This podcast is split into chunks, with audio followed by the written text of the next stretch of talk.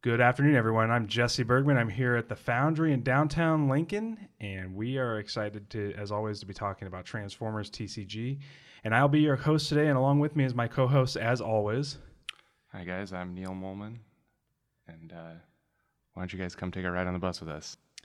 So we got a big show in store today. This is our inaugural episode, our uh, first time podcasting. So bear with us as we learn all the ropes. But uh, again, I want to thank the Foundry just because they've given us a great recording studio to work out of. So they're super. We're super fortunate to have them, but uh, kind of helping us out here. Yeah, they have a wonderful, wonderful setup for us here. Okay, so we uh, we said we're going to talk about Transformers TCG. So like, why? Why are we going to talk about Transformers TCG, Neil? Well, because I love Transformers. Yeah, me too. Because last summer when uh, they announced that Wizards was going to make Transformers game, I got real geeked out, and uh, as card players, we love new games and love Transformers, and it's a good place to start. It's a new and upcoming game, and I think it's going to get a lot of traction. Yeah, I, I agree. I mean, it's it clearly the announcement of the announcing of organized play, which we'll talk just a little bit about today, but not too much, uh, really kind of up the game on this game in particular, and certainly kind of saw an explosion of excitement around it once that happened, and Origins just fueled that fire even more. Right. 2019 has had big real tournaments, and that's more than 90% of card games that come out can say. Yeah, that's absolutely right. And I mean, certainly, you know, if, if for those of you that have followed us, you know that we cover this game on Punch It Plays, which is our YouTube channel.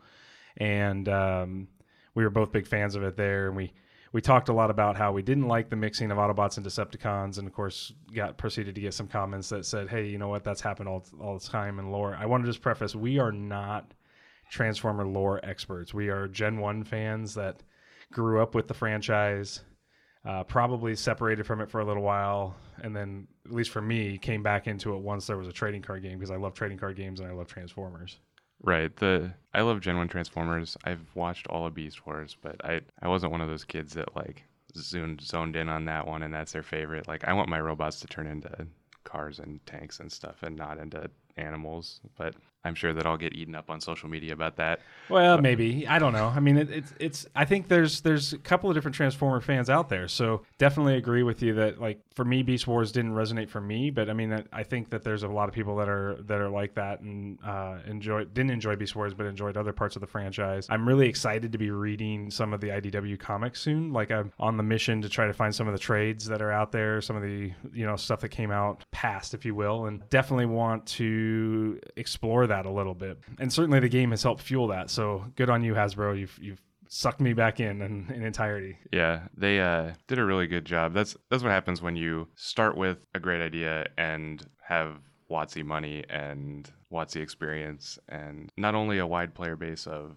you know Magic or any of the other big games, Magic specifically, just because it follows the similar tournament format and everything. Also, just a great product that is collectible. You know, I'm sure there's tons of people out there that don't play the game that just collect all the Transformers memorabilia, and they're in on this too. Yeah, you definitely see it when you look at some of the great content creators out there. I mean, we'd be remiss to not say that they kind of inspired us to to start this, right? Like guys like S. Akuma and his channel, and Wreck and Rule and Vector Sigma. Those guys are all been kind of integral, and in, at least for me in this experience of helping me kind of stay plugged into this game. Because to be quite honest, our local community is still very much in its early infancy. We we just don't have a huge local player base that's latched onto this game yet. Right. And, you know, the guys that are here and play with us, they're great. You're right. We we would love to have anybody come to Lincoln, play on Monday night if you're in the area.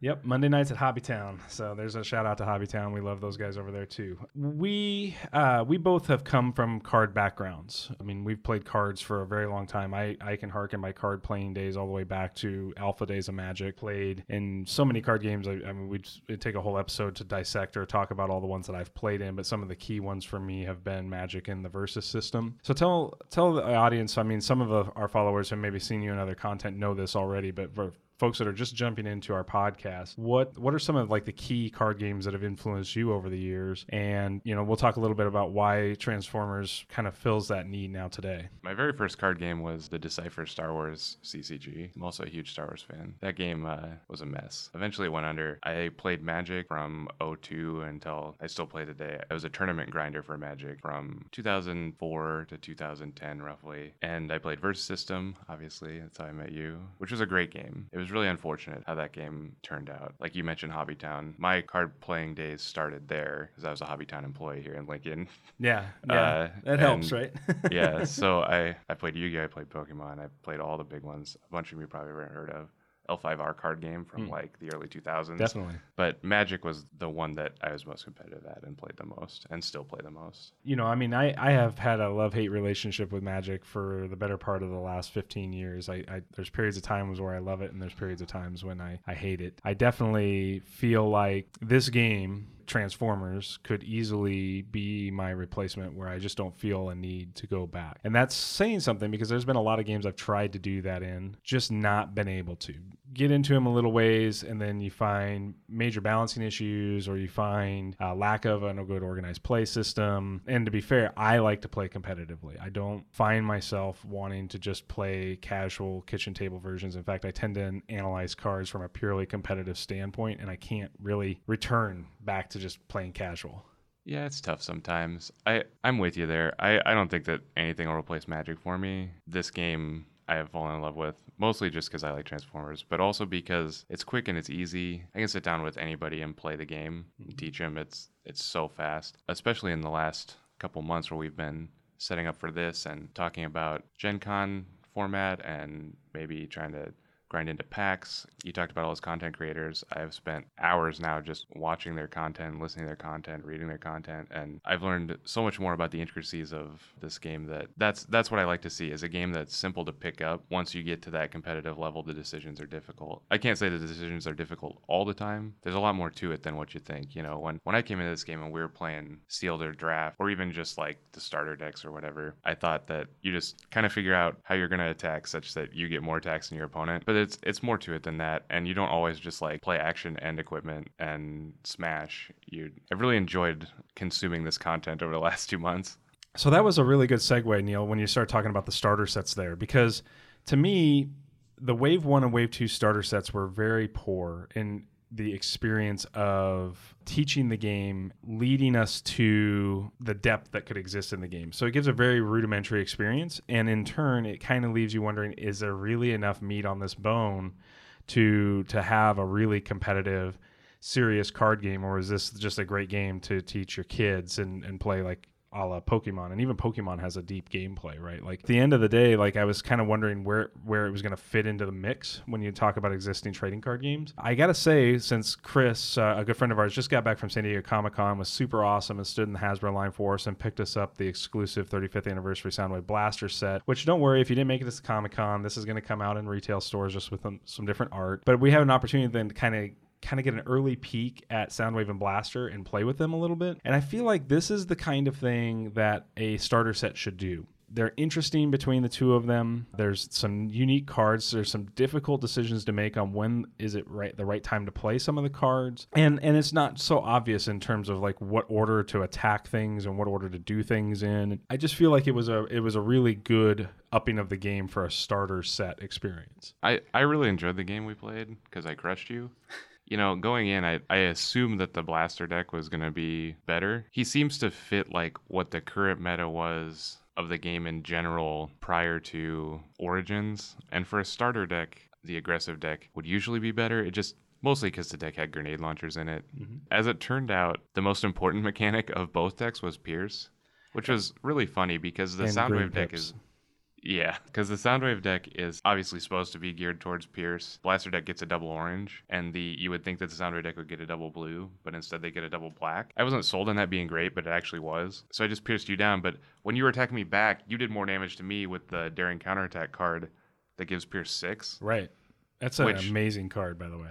It was just it's just strange to me. It seemed counterproductive like counterintuitive to how the deck seemed to be built that you were just like getting in there for three with your Ramhorn or whatever, giving him pierce six and doing some damage because otherwise I was just not taking any. Yeah, and I, I think I mostly used it with blaster and and really did get the six pierce six a couple of times to fire. It's a great card. Obviously, it can only be played in blaster, and maybe for our audience who hasn't seen these, can you read Daring Counterattack for them, Neil? Yeah, absolutely. So get, Daring Counterattack is one of the unique cards from the blaster deck. They haven't printed another set. Most of both starters were cards that have been previously printed in Wave 1, 2, and 3. There are uh, cards specific to the blaster deck and specific to the Soundwave deck, and one card that's in both. Daring Counterattack is an action. It has an orange pip. It's an Autobot card, and it says choose one of your characters. It gets plus one attack until end of turn for each Autobot mini cassette in your KO area. That part didn't come up. Nope. It goes on to say if you have Blaster on the battlefield, the chosen character also gets Pierce 6 until end of turn. That was the important text every time that you played it. Absolutely. I don't know if that card's good enough for competitive constructed. In the starter decks, that was by far the most powerful thing it seemed like you were doing. Yeah, I wonder. I wonder if you're really going into the this bold concept with blaster, like they they seem to be pointing us in that direction, right? With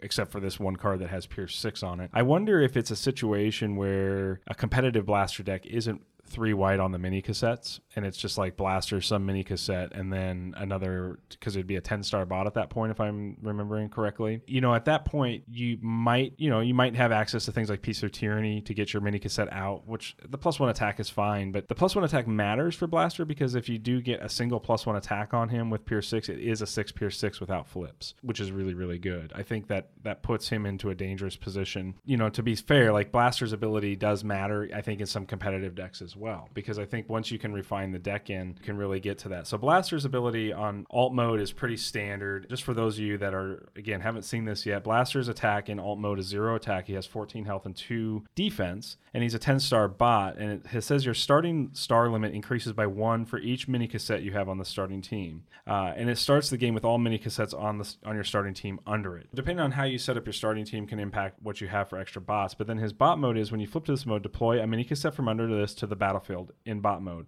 When you do, play the top card of your deck. So obviously having more mini cassettes matters, right? Because if you have a bunch of them, then you can get this ability to fire more times. But this is kind of like a mini field communicator, right? So you're getting a built-in field communicator even for a single activation, and that extra action or upgrade could be important, especially in a constructed deck. Right. I, I think Blaster and Soundwave both in general are very good bots. The extra guys are just okay, but because of the way that they work, they're better than normal guys of that size. I think, as long as you have the the Soundwave or Blaster to deploy them. Mm-hmm.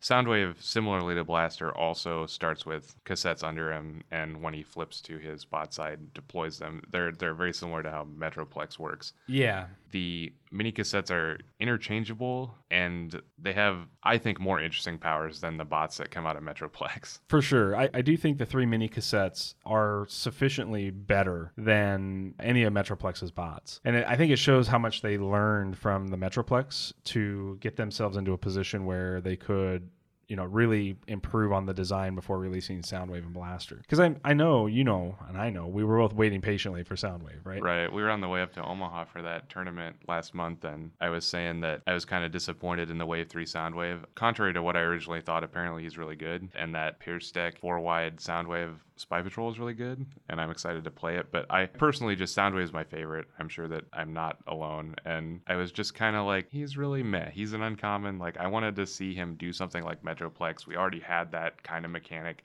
printed for the Metroplex deck, and it would have been perfect. And then, not two days later, we found out that they were going to release this 35th anniversary edition that was essentially exactly what I wanted, and I'm so happy.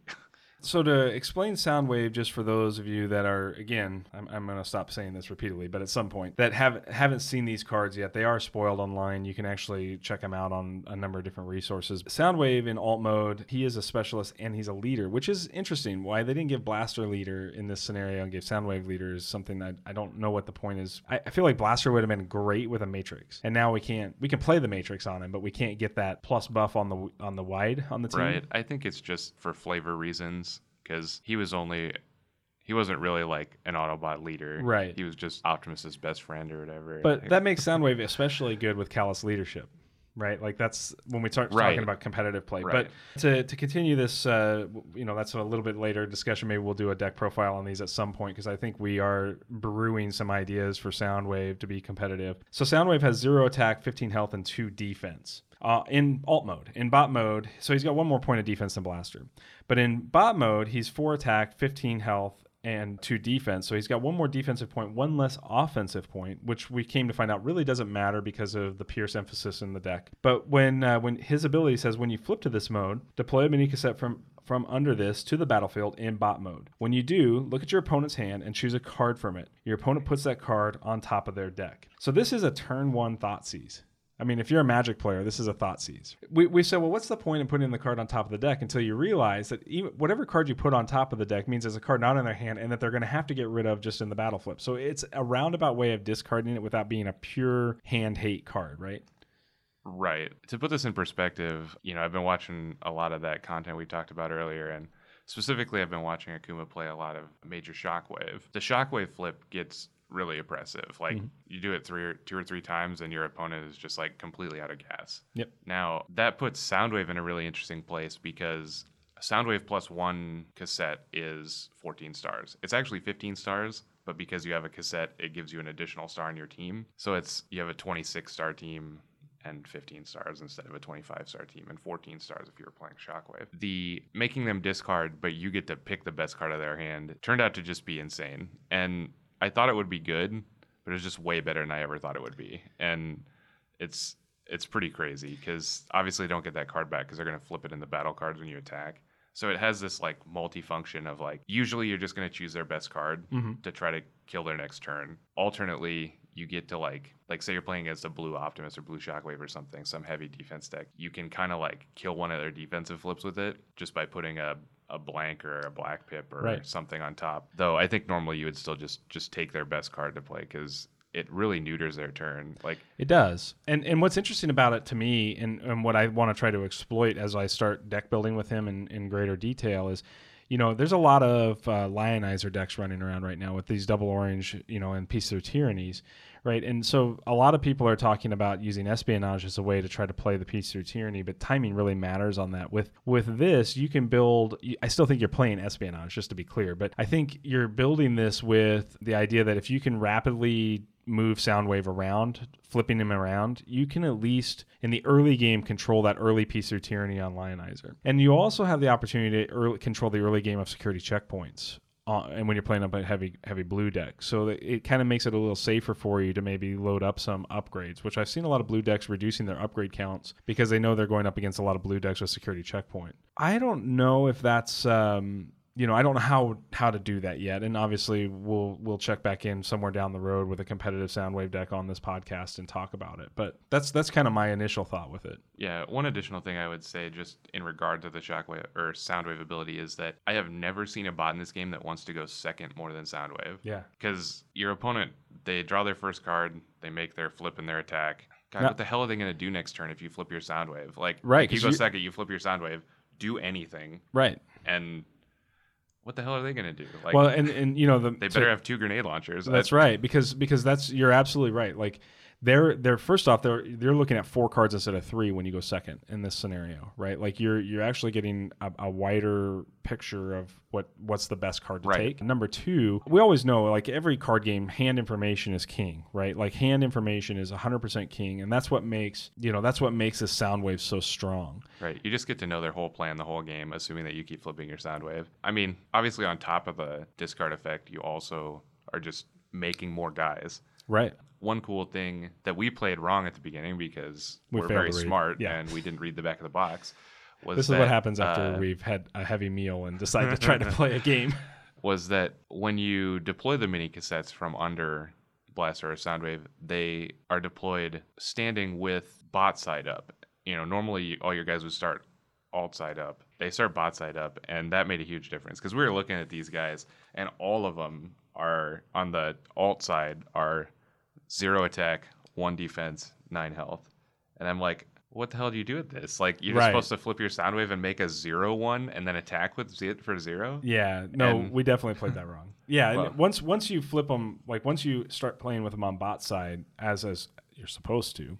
Yeah, you realize that they're pretty good. Yeah, you, you do. You realize that their powers matter. I, I definitely think there's a, a couple of staple mini cassettes that are for each side, both Autobot and Decepticon, that are kind of the living the dream mini cassettes, if you will. And so let's let's talk Yeah. about those let's, cassettes. Let's take a minute and just go over the cassettes. In the blaster deck, there are three Autobot mini cassettes Eject, Ramhorn, and Steeljaw. And like I said, on the alt side, they're all zero attack, one defense, nine health. They all have stealth on the alt side. And starting from Eject, he has when you flip to this mode, look at the top two cards of your deck, you may scrap them. This is it's a fine ability. It's not a great ability. You get to like see if your attack is going to be good or bad before you do it and you try to improve your odds of hitting good on your attack. The Ramhorn on the alt side has when you flip to this mode, you may remove an armor, for, or you may move an armor from one of your characters to another one. Um, that has some amount of synergy with his other side that we'll talk about, but it just moves your armors around. It can trigger one plate abilities on armors. Just kind of a another ability that's reasonable but not amazing. right. And Steeljaw has when you flip to this mode, each of your characters gets bold one until end of turn. That's an ability that some decks probably want. Like there's lots of bold decks, and Looking at you, Wheeljack.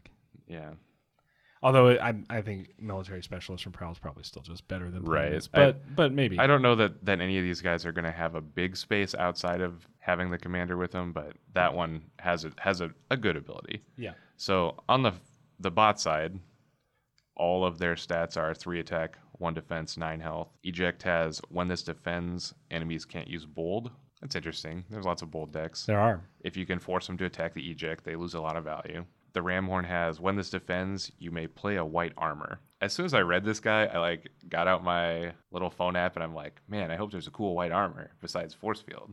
Force field being a cool white armor and It something is. that you would always want to do. Knowing that there's only three cards in your deck that you could ever possibly play with this guy makes me feel a lot worse about it. Though Yeah. if if you ever do it, it feels really good, I'm sure. Like yeah I did do it in our first game if you remember right it Yeah. just it, it just yeah yeah it's it's it is what it is he's like a really bad scrapnel. he is He's only five stars and he synergizes with the blaster and everything, so but Scrapnel's only seven so to be fair those those two extra stars shouldn't make that much Yeah. difference So what Jesse's telling you is that you should always play Insecticons and never play Soundwave or Blaster. and uh, the sad part about it is is I don't even like playing Insecticons. The final one, Steeljaw, on his bot side has Bold One, and he has each of your characters that has 10 stars or more has Bold One. So that's an interesting ability. You know, by himself he has Bold, so if you want Bold, he has Bold. It's a good ability.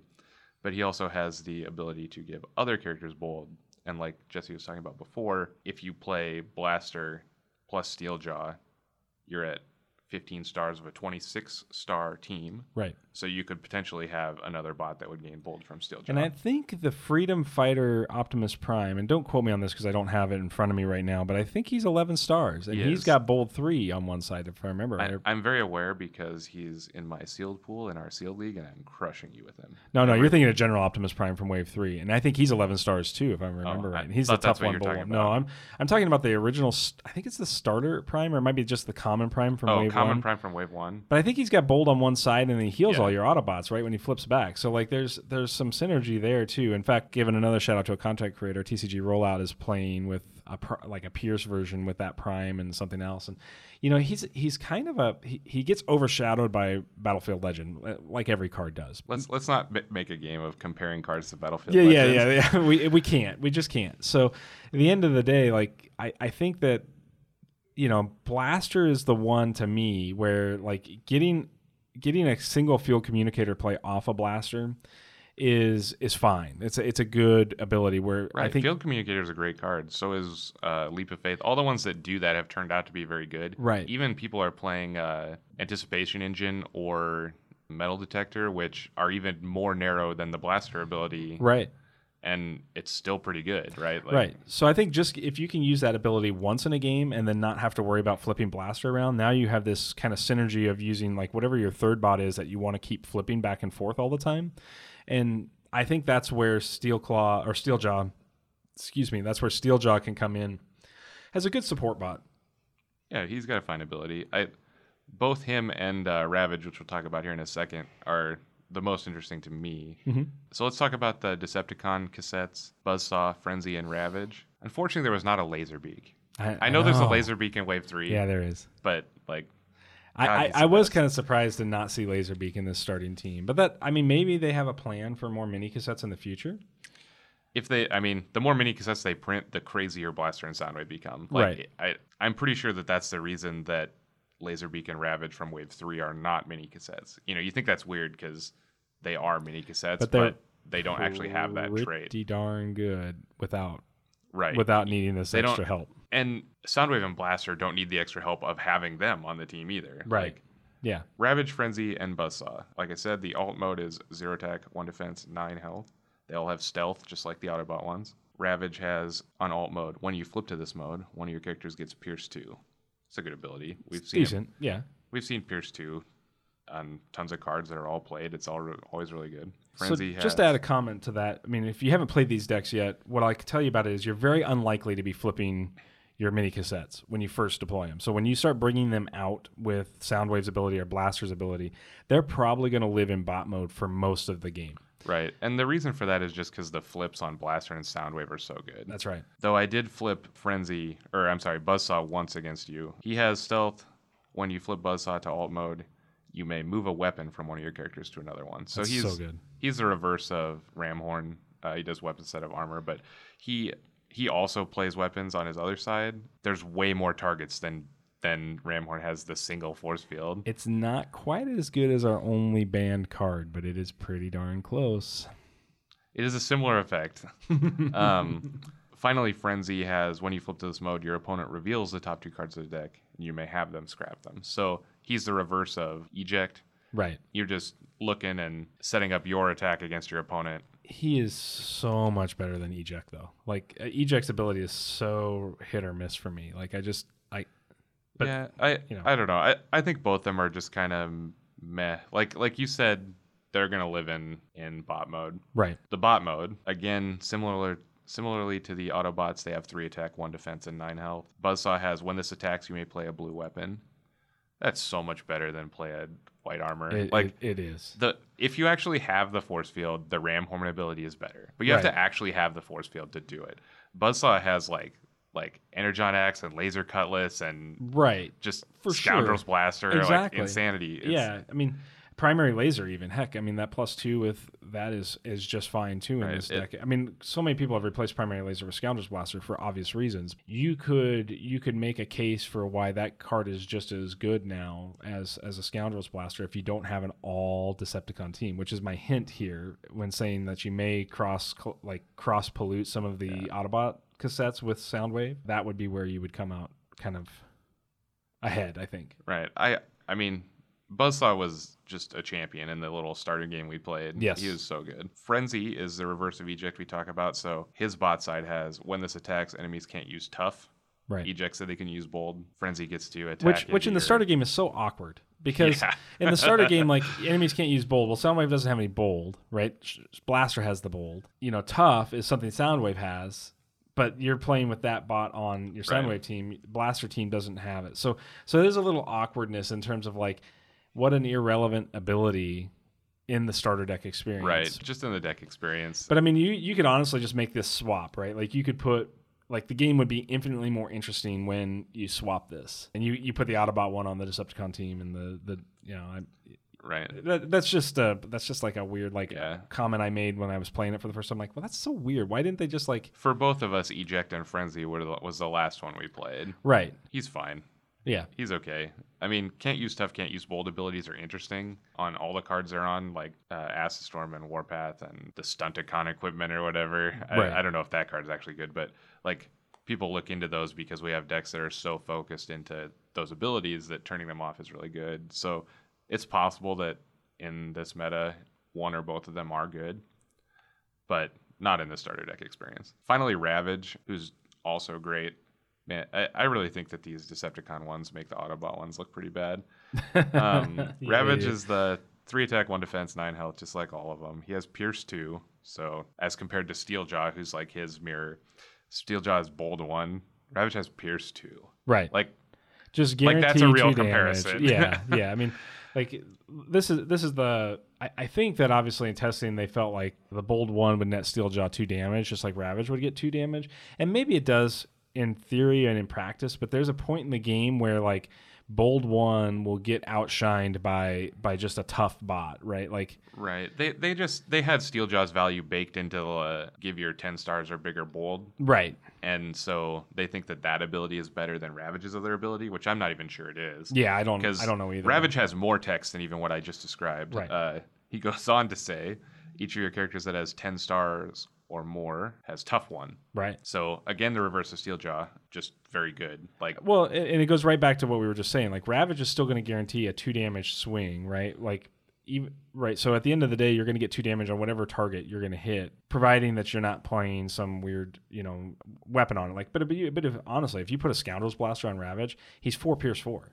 yeah, Like that is Autobots. Yeah. yeah, sure, but but I mean, we're we're just talking about like right. in, the, starter, deck, experience, experience, that that where all exists. of your all of your opponent's defenders are Autobots, and your deck has three Scoundrels two. blasters in it. It's two. I, I Oh. did check. Yeah, but it's it doesn't matter because I mean, even in competitive decks, you're only going to play two Scoundrels Blasters because a green pip guarantees it to your hand. Right. You just always have it, and you can always put it on your Buzzsaw when he attacks. That's right. And you can flip your Buzzsaw and put in your Ravage attack for four. That's right. It's- It's it's it's pretty. Uh, I I do think that I think what you're hearing from Neil and I is is that the Soundwave deck against Blaster in particular, the Soundwave deck is definitely on a, a notch higher than the Blaster deck I just in think it's starter more deck experience. consistent. Yeah. The Blaster deck certainly has the ability to win. Like Grenade Launcher is a hell of a card. Right.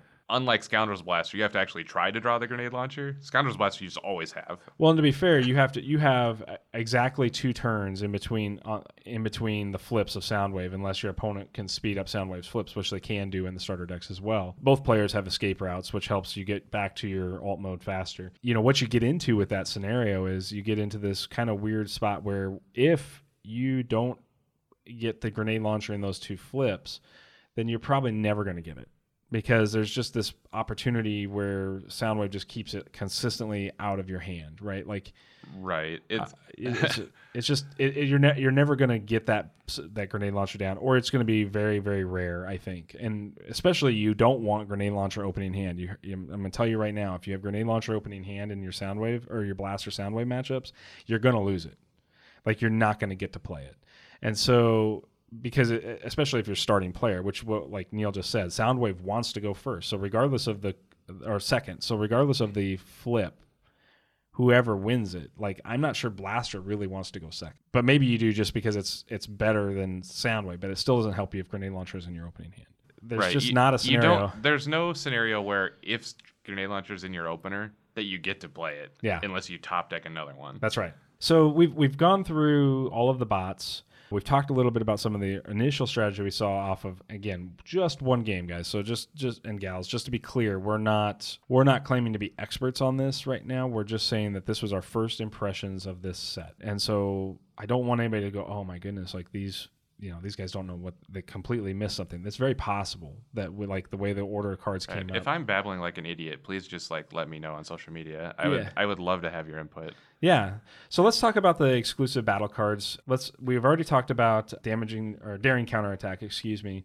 Let's talk about the other let's see there's There are six of them. there are outside of that? four there are four cards in each deck. Right. And one of them is a crossover. They both have recovered cassettes. So Right. let's let's start with that one. Yeah, cuz I think it's really interesting.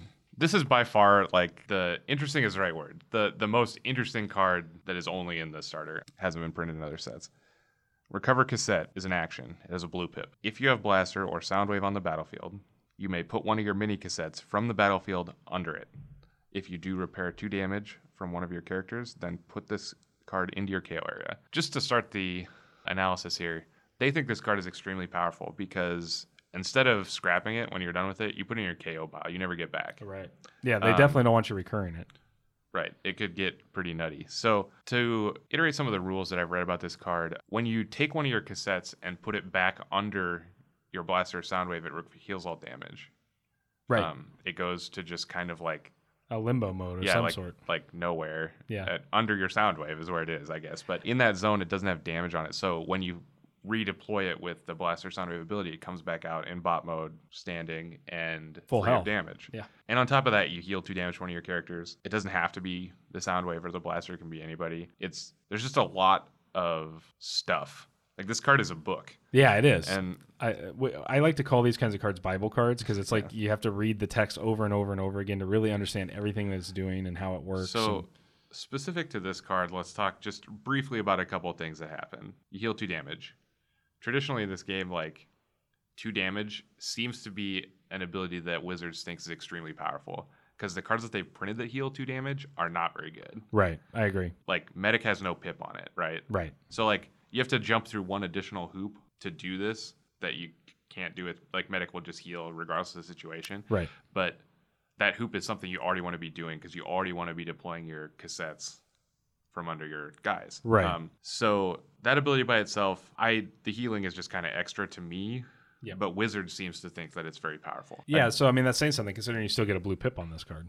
Right. Additionally, the healing from the cassette that you take is huge. Right. Like Yeah. They have nine health, which is a lot of health. like, Yeah. For a five star bot. For sure, it's up there with like a Constructicon aerial bot or something like that. Right. The other mini cassettes that aren't mini cassettes also have nine. But so you you could feasibly heal maximum of eight damage off one of them. Hmm. Right, total healing would be maximum of ten with the heal. If you of- include the heal from recover cassette, cassette, yep. itself. And I mean that's a lot of damage. That's that's a big attack. it's an worth of enormous health. amount of damage. Additionally, because like you talked about Soundwave being a leader, it has some crazy synergy with Callous Leadership. You can Callous Leadership damage off your Soundwave onto one of your cassettes, and then recover that cassette.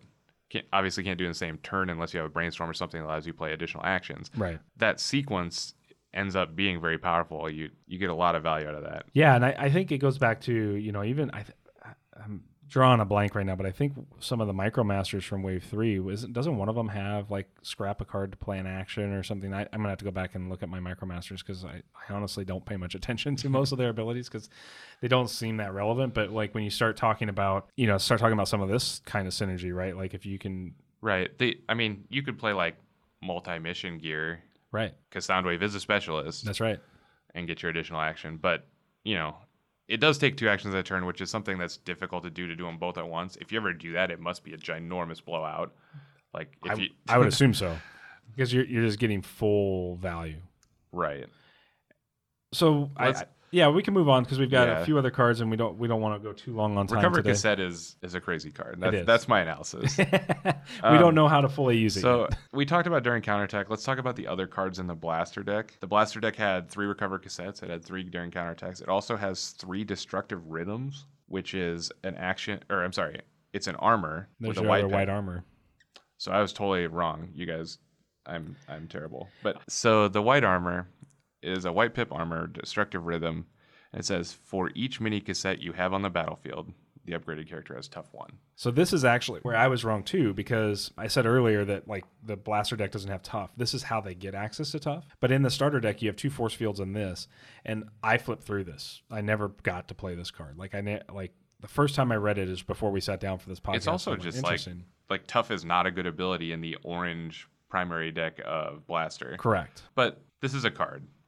It I- is a I- card. It's it's like an okay card. I don't know. Well, I- I think I think if you're like, so I, I think it goes back to what we were talking about before, where you're going to probably mix and match blaster or do something different. But you could play the force fields and this with Ramhorn to be able to get that white armor out, Mhm. and then there's some value. But I mean, it's it's essentially it's, it's tough one to all of your other just mini cassettes, right? If I'm remembering right, Or just the it upgraded character as tough upgrade? one. Okay, so But so, it, it can get additional tough for additional mini cassettes. So it Right. could be up to tough three. Yeah, I, I I don't see the blaster deck and the blaster bots as just running the Autobot only version of blaster, uh, getting value from this card. I just don't like. You're just never gonna flip a blue in in the blaster. I, I think if you want to combine it with like Frenzy, and now you're you're playing into this blue deck because like Frenzy gives tough. If I'm I'm going from Ravage here. gives stuff. Yeah. Ravage gives tough. Okay, so the one that gives tough to your bots, that card in and of itself gives some value, right? Right. I mean, people are playing like urban camo or whatever. That's just extra padding and urban camo. Urban camo is a utility though, so I think the reason you play urban I- camo is just and it because has it's an a extra, blue pip, right? which is better than the white pip. But this destructive rhythm has the potential to be a big tough. I don't know. It's probably fine. I it's not a card that I'm excited about. Sure. Like we'll talk about the the white upgrade that Soundwave gets, and then you'll feel bad about what this card. That's does. right. The final card that the blaster deck has is Intercept the Airwaves. This is a star card. It has one star. It has two orange pips.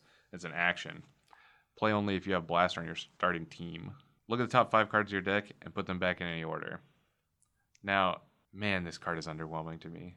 Well, I, I played it, so I I think I want to comment here just because I know your opinion of it is fairly low, and I and I don't think that it's a really high value card, and certainly as a double orange pip star card, it's not right. right. Like That's what if- makes it. If it was not a star card, this card would be really amazing to me because I think one of the things that, and I'm sure the reason they make it a star card is because they they've learned their lesson through cards like Peace of Tyranny and how they just become staples in decks and Yeah, absolutely. If it didn't have a star on it, every orange deck would play three just to get the pips. just to get the pips, right? And so I get why it's that way, and I used it. I, I had it in my hand. It was one of the only cards I had in hand after being thought seized three times. right because I wouldn't take it from you because I don't think it's very good. Right. So so I'm like, okay, well, I, I'm going to play this card. And so I played this card, and I look at the top five cards of my deck, and I know that I'm swinging with bold one on this next swing, right out of the five cards that I'm looking at. And one of the five, the very fifth card in that particular sequence, was a white pip. So if I would have just swung bold one, I'd have swung for plus three, right? But because I had the white pip at f- the fifth card slot, and it, it doesn't matter that it was a fifth card slot. I'm just saying, like in, in the scope of looking at the five cards, I was able to bring the white pick pip to the second card slot, and I was able to get one extra attack out of it. So it was like printing plus one attack in that scenario. yeah, it. I, I would never make the claim that it does nothing. sure It does something. Sure. but it. but but but a a star card for plus one attack, and maybe it changes in constructed. Like it's a card that I would test in constructed just because it is double orange, so it's access to another double orange in the deck, which makes Blaster just like one of the only bots that can get to nine double oranges in their deck and still have a full team. Like a lot of times, like you're you're looking at amount of missiles for that or some other you know double orange card, and in that process, you're you're you're reducing your team value. In this case, we're still getting pretty much full bot value because we're getting 25 bot value, and then we're getting the the plus three because of the three mini cassettes. So maybe it's okay in that scenario. Plus, I think stacking the deck when you have nine double oranges could result in some pretty insanity attacks. But So, when you break it down fully, the one thing I will say about this card is that five cards is the correct number. That if you have no additional battle cards on attack and defense, you would get to pick which card you drew the next turn. So you look at five, and if one of them's great, you can put it on the very bottom, and then when you attack, you'll mill two. When you defend, you'll mill two, and then you can draw that card. that's true too. But that card had better be insane because your deck probably wants to have at least one bold or at least one tough or like a white flip or something. Right. To, and in that case, then your stacking doesn't matter. That's right. So at that that's about all I have to say about it. I I, I just this is a card that I think should exist, but not have the like blaster tagged onto it. Like you can only play as you have blaster on your team. It's like not even that good. Yeah, no, I, I- I think you're right. The the narrowing down to blaster is just a really safe play from Wizards in this case. But They just they just want him to feel impactful, right? They, Right. They want the the starter deck experience or just like the blaster as a whole experience to feel unique to blaster. right, And I think that's fine. Like I just I don't think that we're going to see a lot of interpret the airwaves anytime soon. no, no, unless somehow somebody finds a blaster deck that's really strong and that deck and that card becomes part of it. But I just don't Right. I don't Like- see that happening. Blaster King's uh, Starscream Yes, or something, and like some just like dig of- for your crowns. But Starscream's 13 stars, so like you're Well, yeah, you wouldn't have any mini cassettes. It'd Yeah, just be just- 23 stars And- plus two interpret the airwaves for your two stars. to dig and- for crown. Yeah, that's that's really what No. you'd be looking at. I Uh, will I will not be playing that deck. No. I do not endorse you playing that deck. no. But So let's talk about since we've covered the three blaster cards, let's talk about the three shockwave cards, and then we'll we'll jump to Omnibots and we'll probably wrap this episode up. Okay. So the first of the Soundwave cards is an action. It has a black pip. It does not have any other pips, so it's it's essentially blank for combat with the exception of the Pierce pip. It is called Buzzsaw Ravage Frenzy Attack. And You have to say it that way when you play it, by the way. no, I, I I'll yell it at you. I, I I was trying to be nice to our listeners that have headphones, I can cut that down with compression. You're good. but uh, I also don't have like the computer voice, so um, yeah. it doesn't it doesn't I- come out right. Maybe I will don't do a find this. Maybe I'll find the impression. Yeah. soundbite and I'll just plan it over the top of Neil's voice here. Yeah, but this card is is funny to me. If you get to do all the parts, it's probably insane. I did a couple of parts. It was just okay. So if you have Buzzsaw on the field, draw a card. All right. Cool. If you have Ravage on the field, do one damage to an enemy. Cool. Uh, okay. If you have Frenzy on the field, your opponent chooses one of their armors and scraps it. Ouch. Okay. Like all three of them by themselves are just okay. If this card was just like Black Pip Smelt, you probably wouldn't play it. Sure. If this card was Black Pip Draw a Card, you probably wouldn't play it. This card Right. was Black Pip Zap, you wouldn't play it. Right. But because it does all of those things, as soon as you do more than one of them, it's like more than the value of one card, probably. yeah. If you get to do all three, then you're, I mean, you're living magical Christmas land and you're having a great day. And you got to uh, do two on me, but but it is advantage, right? It, like in a game that's hard to find Right. advantage, it is advantage, and I think that you would not necessarily forego some of those cards in a Soundwave deck just because you have that card, and that tells me that probably it's a smaller card count in general, or maybe not make the cut at all just because of that reason. Right. This is a card I don't see myself playing in constructed, but it's just kind of cool. Like it's just like Right. it's funny and it's like if you ever do the the one damage, you know, there's a lot of times in this game where zap is really good. Right. For sure. But I would say that's the weakest of these abilities. If you ever make them sack an armor of any kind and draw a card, that's pretty damn good. Absolutely like, that's, right. You don't get a lot of two for ones in this game, and that's pretty That's damn pure good. true. Yeah, I mean, I, I totally agree. I mean, we all know how strong Bastion Shield is and why it was so important in the in the previous meta. Uh, I think we're seeing Bastion Shield take a backseat to the importance of things like enforcement batons. But if you can pull this card and get kind of a built-in Bastion Shield, you're not guaranteed it like Bastion Shield, right? Bastion Shield gives you that green pip, but the ability for you to to use this card for two for one, as you said, and potentially get third effect Right. right? Like third effect may not matter, but how many times? I, I mean, I can count it, and countless times where I just get, I just miss a bot by one damage. I mean, it happens Right. so much that like that one damage can matter. It's so much so that people have talked about including cards that do one damage for for that reason, right? Like and how how you just add that one extra damage point in. Yeah, and this card is like I wish that there were more cards like this that were modal because you were talking about Bashing Shield or even like a Vaporize or something that's even more open Right. ended. You know, you'll just sit with a Bashing Shield in your hand forever because they may not have an armor, and then you just have a dead card. Well, a card like this that's modal, like you can still play for value even if there's no armor to hit. Correct. And and I would advise that if you decide to play this card, do not hold it as a as a armor removal tool. Like may, maybe some scenarios it's absolutely important where like you just have to hold it for for that. I still think you're probably playing some armor removal somewhere else, and so if you're going to do that, then this card is just armor removal plus. The other two abilities are much more relevant in my opinion. Let's talk about the uh, How Stella got her groove back.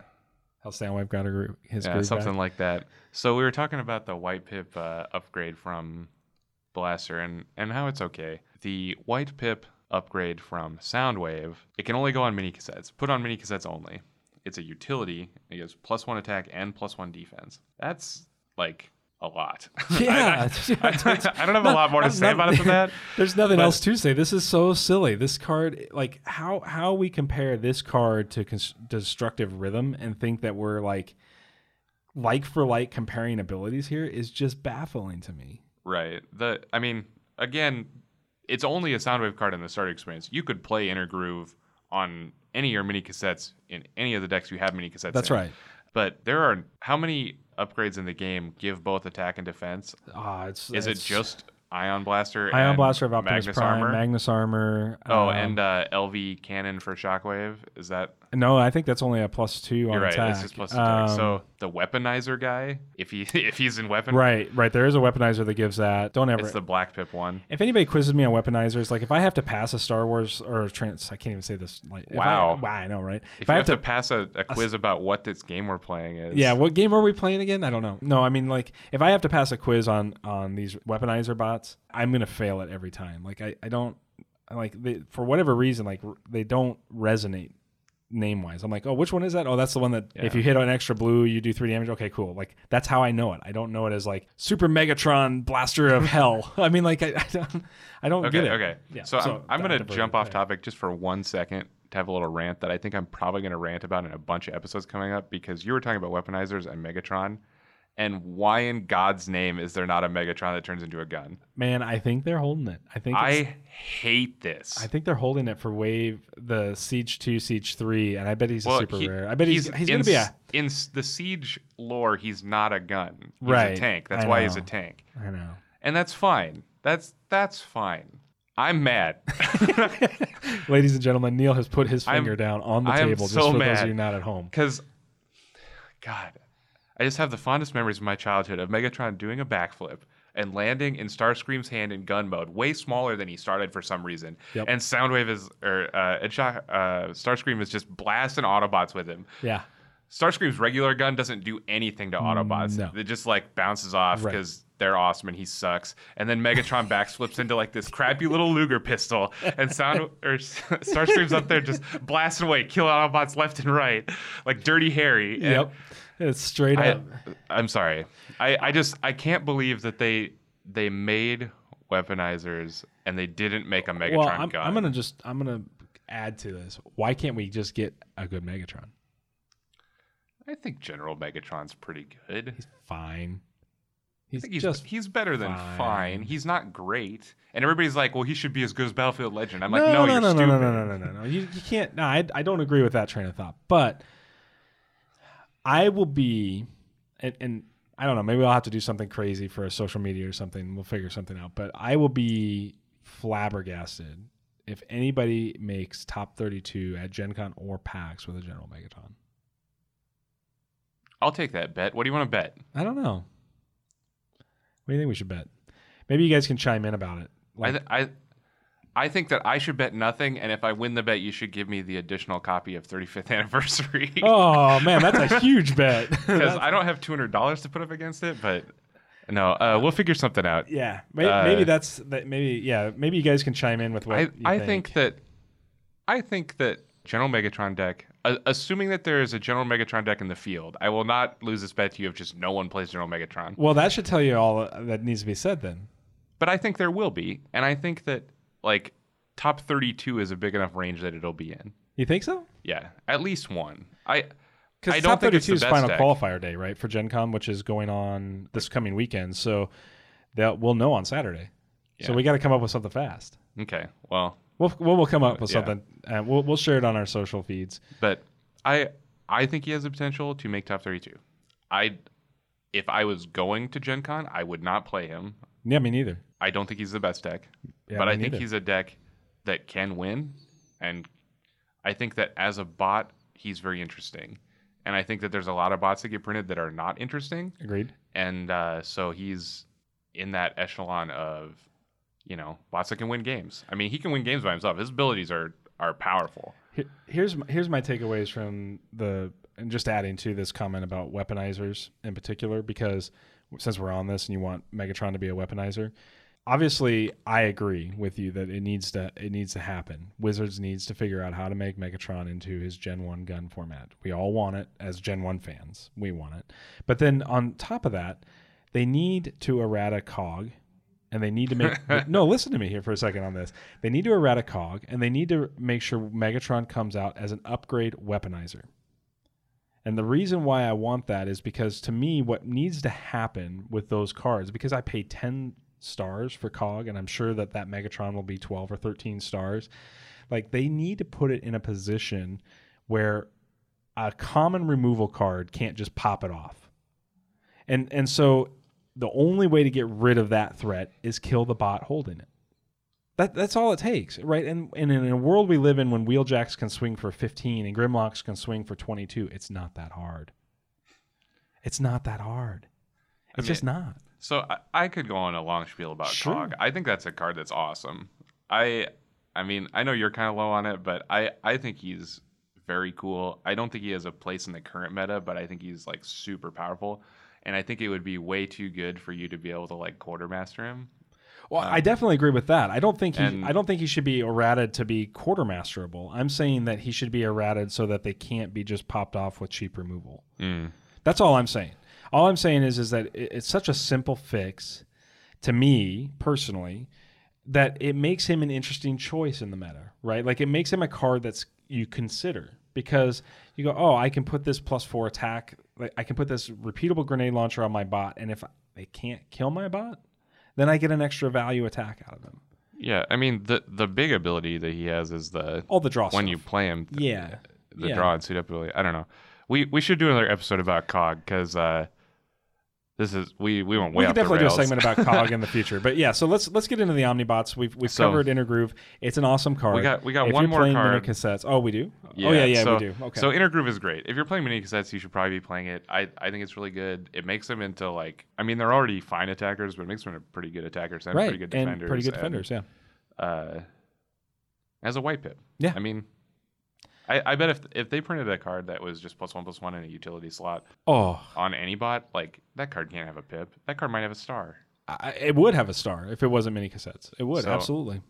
Anyway, Intergroove's good. I think it's good. Finally, the last of the new cards that's in the starters is called Intercept Communications. And this is the Soundwave unique, just like the Blaster had uh, Interpret the Airwaves. Play only if Soundwave was on your starting team. Well, at least there's another Soundwave. Like, Yeah. like this already has double the opportunities to be played that's as the right. Blaster one. And maybe there'll be more Blasters in the future. I can't say there won't be, but I, I would bet that there are going to be more sound waves over the course of the game than there are Blasters. But it just has it has to be on your starting team, right? It doesn't have to be alive. Right. Yeah, that's you still important. have to have a sound wave to Sure. play. And that's what the blaster one does too. This is an action. It has one star and it has two black pips. That's kind of interesting. It is interesting. I, It's the only card that has more than one it, black it's a, it's a blank, right? Like for all intents and purposes, on defense it's a blank, and for offense it's mostly a blank. I mean, the double black pips matter, but you really want to be It's- buying into the it's pierce. interesting how you think about it, right? Because obviously this will change. Like this is going to be the statement will be very generalized and untrue in most situations. But you got to think about it in a strange way because these black pips are are different than we have thought about the game up until this point, right? It's very black pips are either a 10 out of 10 or a 0 out of 10. There's no like There's- in between. they're There's no on or like off. okay black Yep. pips because you already have to have the power and you already have to not be beating their defense for it to matter. Right. So let's assume you build your deck to get to that point where that's that's what you want to be doing. Right. Well, this card just does two damage. Right. Like like you like flip battle cards, and if you flip a marksmanship, like you play it with Battlefield Legend, right? Like you Right. do two damage. Right. And that's not the perfect analogy. Like I said, there's a lot of times where it doesn't literally do that, but there are times when it does too. Right. And we know how important the pips are in this game. So having a card that you can flip in battle cards that has the potential just to do two direct damage that Right. they can't defend, like I think where I think where it matters, uh, I I would actually argue this card is better in the existing major sound wave deck from uh, Wave One or Siege One, Wave Three, uh, just because the, a lot of the little bots, you know, they they get these kind of awkward attack values where they're like six attack, pierce two, right, and you're going, oh well, it's six attack, pierce two, like I'm only going to get two through because I have you're, they're going to defend for four, and you're going to do two either because Right. you beat them by two or because you have Pierce. But two. it, you flip this card into it, and the next thing you know, you've got six attack, pierce four, and Right. and, and now now you're you're you're getting above the value of an Inferno Breath, right? And so, does it? you have to argue that it competes for that Inferno Breath slot. well, I don't know about that. Inferno Breath's pretty good. It's pretty good. But so what I would say about Intercept Communications is it has a star, so it's already in a pile of cards that That's true. I forgot about the star, the star part is of it. pretty limited. Like you only get to pick so many of them, and some are really good, and some are staples. You know, so I don't know if it'll replace any of those. And it already has the very narrow. You have to have a sound wave Right. on your starting team. I was thinking about it because Jesse and I play in a sealed league. Mhm. Um, that has been since Wave Three started. We we have been adding Wave Three packs to our sealed every week. Yep. And I was thinking about this. Which, from- by the way, you you're just gonna run away with that league at this point. Right. If I win one more game, I will be guaranteed to not have to play the next two weeks. That's true because it's it because I'm the greatest. because you pulled General Optimus Prime That and an helped too. Ion Storm. Like that's just a team that's very difficult.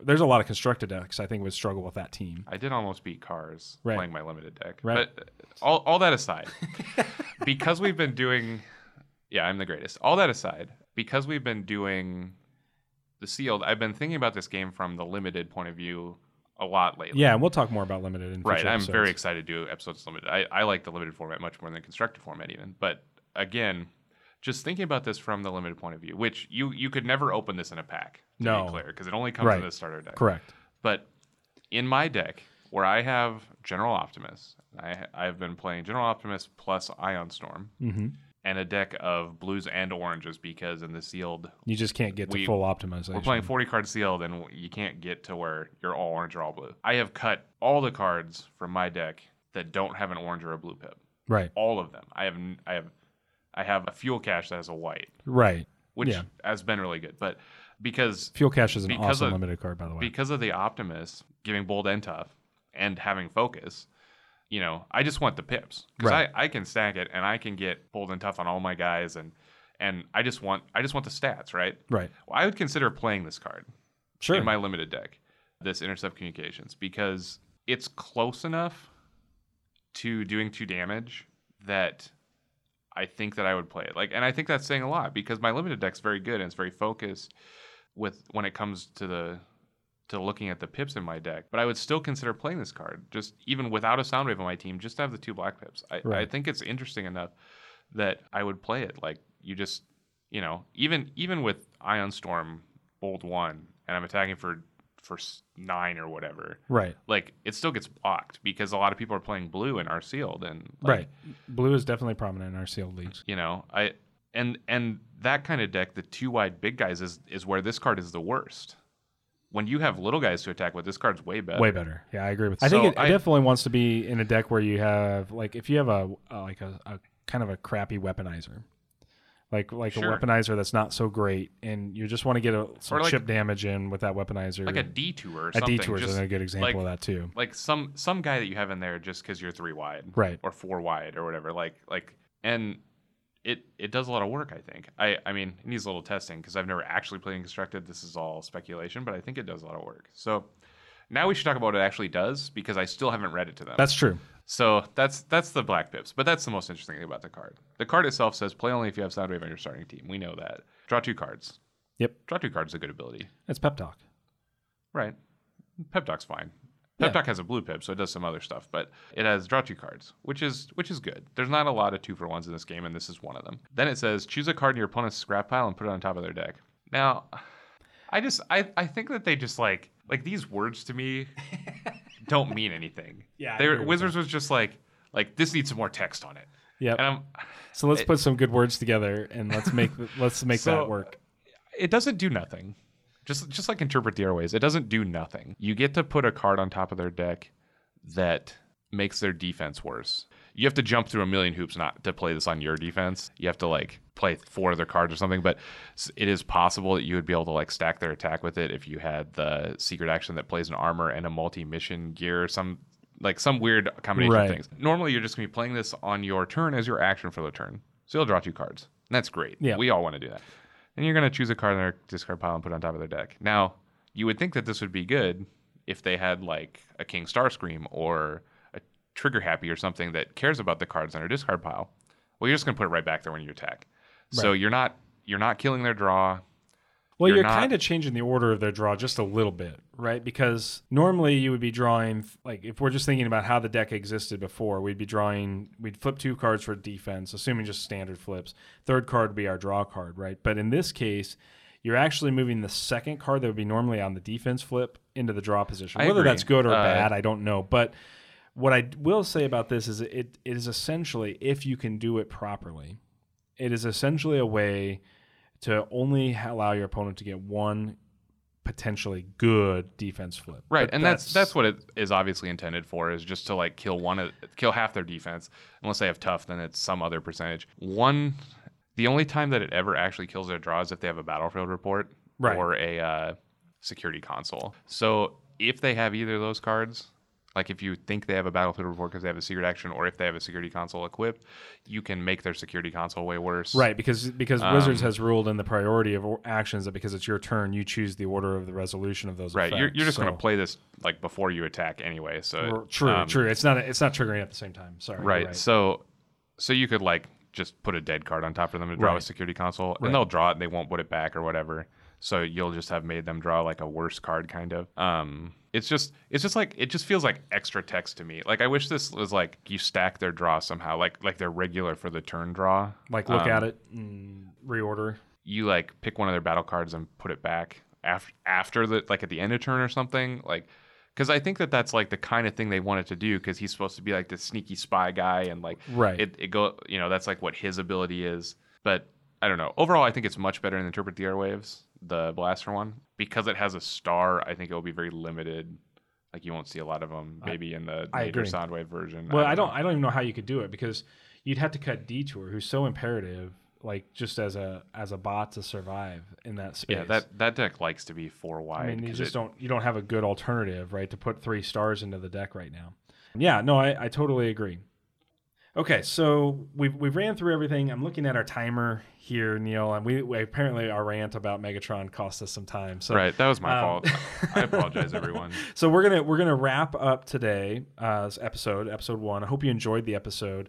Uh, obviously, we'll we'll post this out to all of the traditional places you expect to find a podcast. But I definitely want to remind you that we will have Facebook accounts and, and Twitter accounts, and we'd love for you to follow us there. Give us some feedback. 'cause This is this is the first time Neil and I have done podcasting. We've done a fair amount of video work, but we are we're going to go through the podcasting process here. On our next episode, we'll we will talk about Omnibots. I'll make sure that it makes it into that. Maybe we'll talk about Cog. And Neil and I will come up with what this bet's going to be for Gen Gen Con and top 32 for yeah, General the general Megatron. All right, everyone. Hey, thanks for listening. Uh, I'm Jesse Bergman, and with me, as always, is Neil Molman. We're the Shuffle Bus, and we'll see you on the next episode.